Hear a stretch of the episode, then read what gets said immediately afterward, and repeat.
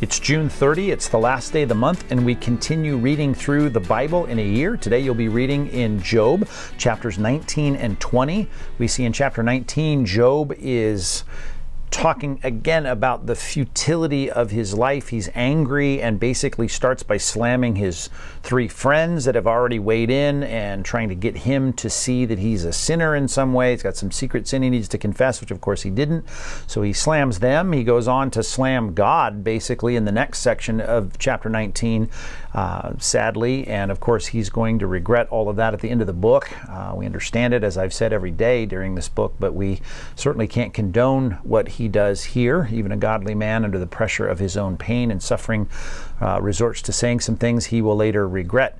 Uh, at the end of the chapter, he slams his family. I mean, he's saying some things here about his relatives, and uh, just all of this is uh, just a sad expression of his pain.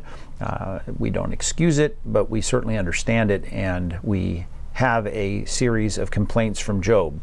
Um, Zophar comes and then responds to him in chapter 20 and echoes a lot of what uh, Bildad had said in terms of life, that life and wealth doesn't last. All of it's going to come to an end, that life is ultimately bitter. Talks about poison, very poetic section. Of course, all of this is poetry if you look at your Bibles, you see all the white spaces and not prose, but poetry. So a lot of uh, symbolism and figurative language in here, but all this about the futility of life, the bitterness of life.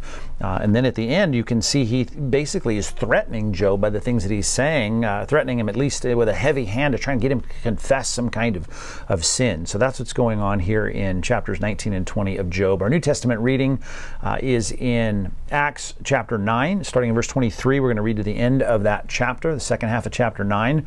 Saul has been converted, and uh, he starts to show that he is wanting to associate with the people of God. Of course, he's a Christian now, and um, people are wary of Paul. I mean, Paul was Saul, and Saul had been persecuting the church. And interesting how we see Barnabas step up. Remember, Barnabas was called the son of encouragement, uh, and he shows that he can encourage even in the most difficult situations by uh, taking a risk and putting his hand out and taking hold of Saul of Tarsus and saying he's a good guy. His testimony is legitimate, and he becomes the bridge between this new convert who was such a um, uh, terrible threat and enemy of the church to now becoming uh, such a key pillar and and obviously an apostle to the Gentiles that is going to transform the rest of the book of Acts. So Barnabas here is uh, a hero in this text. I was going to say unsung, but he's certainly seen to be in this passage. Peter then is kind of the overlapping the story of Paul. It's going to shift to him in the second half of the book, but Peter's still active here,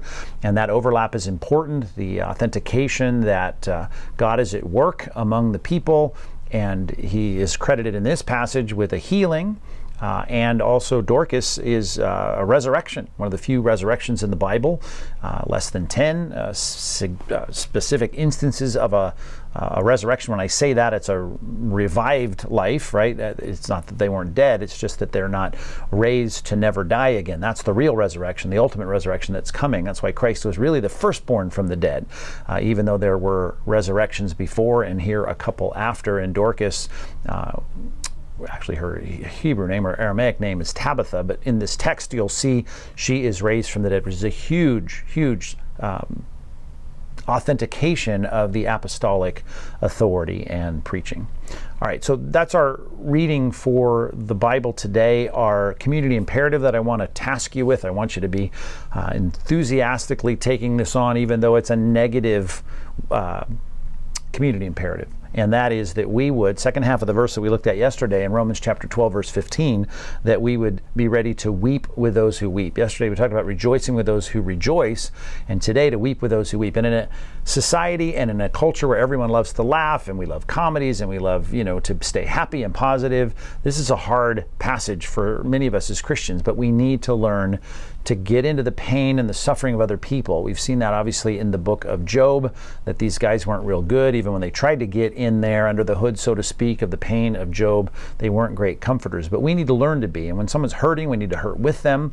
Uh, you probably have people in your life, even at the church that you know, that are going through hard times, they're struggling, they've encountered an illness or a loss in their life. And you just need to learn to say, I am going to purposefully engage in what they're going through and uh, maybe spend an evening with someone who's tearful and crying and struggling and say, I'm going to invest my time here, even though I might rather, uh, just in my flesh, uh, be in a situation where I'm laughing and playing games and everything's uh, jovial and we're, we're telling jokes. We need to get in to love the body of Christ by purposefully engaging with other people who are hurting. So go be a comfort to someone today. Look through your list, even if you don't know somebody who's in a tragic situation. Find someone who you think needs some encouragement. They're going through a hard time, and get with them in one way or another, and be able to walk through their pain with them. And that would be a good expression of the love that we're supposed to have for the body of Christ. And it's a great command for us not only to rejoice with those who rejoice, but to weep with those who weep. We'll be back tomorrow as we continue our reading through the Bible.